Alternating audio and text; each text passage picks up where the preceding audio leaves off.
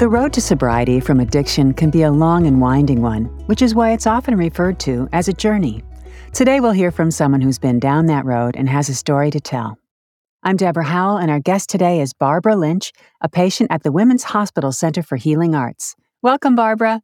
Thank you. It is a delight to have you with us today.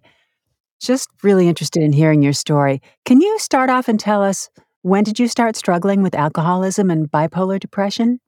Well, my struggle with depression began in my early 20s. I actually had it in my teens, but it wasn't identified or diagnosed until later. My struggle with alcohol started about 15 years ago, although I struggled with food addiction for years before that. Mm-hmm. And if you were to think about it, do you know what some of the root causes of these issues were?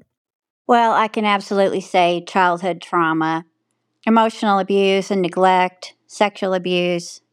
My father was an alcoholic, so there's a genetic predisposition as well. And I carried those issues into adulthood along with low self esteem and a lack of self love. I had a lot of body image issues, and it made it difficult to be comfortable around people. Okay. And when did you decide it was just time to seek help for these issues? Well, depression really started affecting my life in my 20s. At that time, I was a single mother. I sought help and support through therapy at that time. As I mentioned earlier, my drinking problem began later in life. What actually happened was I had weight loss surgery and I lost a significant amount of weight at that time, I felt a bit more confident about dating after losing. I lost around 180 pounds. Wow. Yeah. Congratulations. Oh, thank you. So the pressure of feeling good enough kind of triggered me to seek relief. And I decided, oh, how about just a glass of wine before the date? Within about three to four months, I realized that one glass of wine turned into many glasses of wine. So, several months later, I knew I was really in trouble. And at that time, I sought inpatient treatment for alcoholism. And when you sought treatment, how did you decide to go to the Women's Hospital Center for Healing Arts? Well, at the time that I sought treatment, they didn't have the Healing Arts Center, but my therapist, Lisa Seif, was in private practice and I contacted her for therapy. And so I was a client of hers for years before she started working for the Center for Healing Arts. And once she began to practice there, I was privileged enough to follow her. Beautiful. Was it, when you look at your journey, was it hard at first to seek help for your issues? I don't really feel like it was hard for me. One thing that kind of helped me identify that it was a problem was I had worked in a treatment center on the addictions unit for about five years.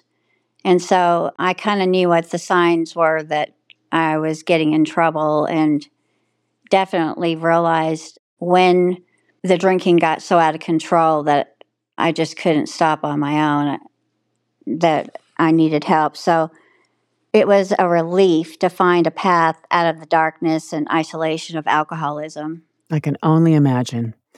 Did you have any difficulties trying to stay sober while receiving your treatment? While receiving treatment, I was inpatient, so there really wasn't an opportunity to not stay sober. But I can honestly say, after treatment, you go home, you're by yourself, you have a lot of time on your hands, and it was like climbing the walls. So I still had cravings and I felt anxious, and I felt like going to support groups, and I did it daily. I felt like that was really kind of the best thing I could do, and it really was. It turned out to be the best thing I could do. Be around other people with similar issues and be supportive to them and receive it back as well. It's so strong, those support groups. So, how was your overall process of becoming and staying sober?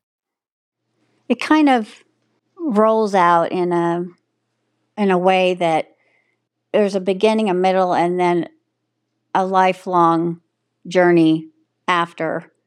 It's kind of hard to look at it as one big thing because it becomes easier over time with the help of so- friends, family support, and just realizing the triggers that you know got me started in the first place kind of accepting the challenges i had earlier in life the difficulties being able to identify when some of those thoughts are coming up and and having other avenues to stay in recovery to stay sober well, Barbara, you're a strong, strong survivor, and I know in August you'll be sober for 10 years.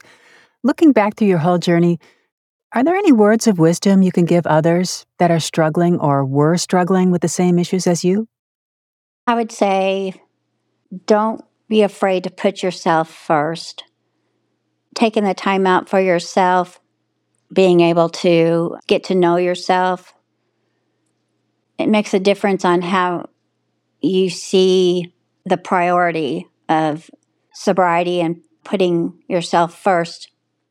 Find support through friends, family, support groups. Don't be afraid to ask for help.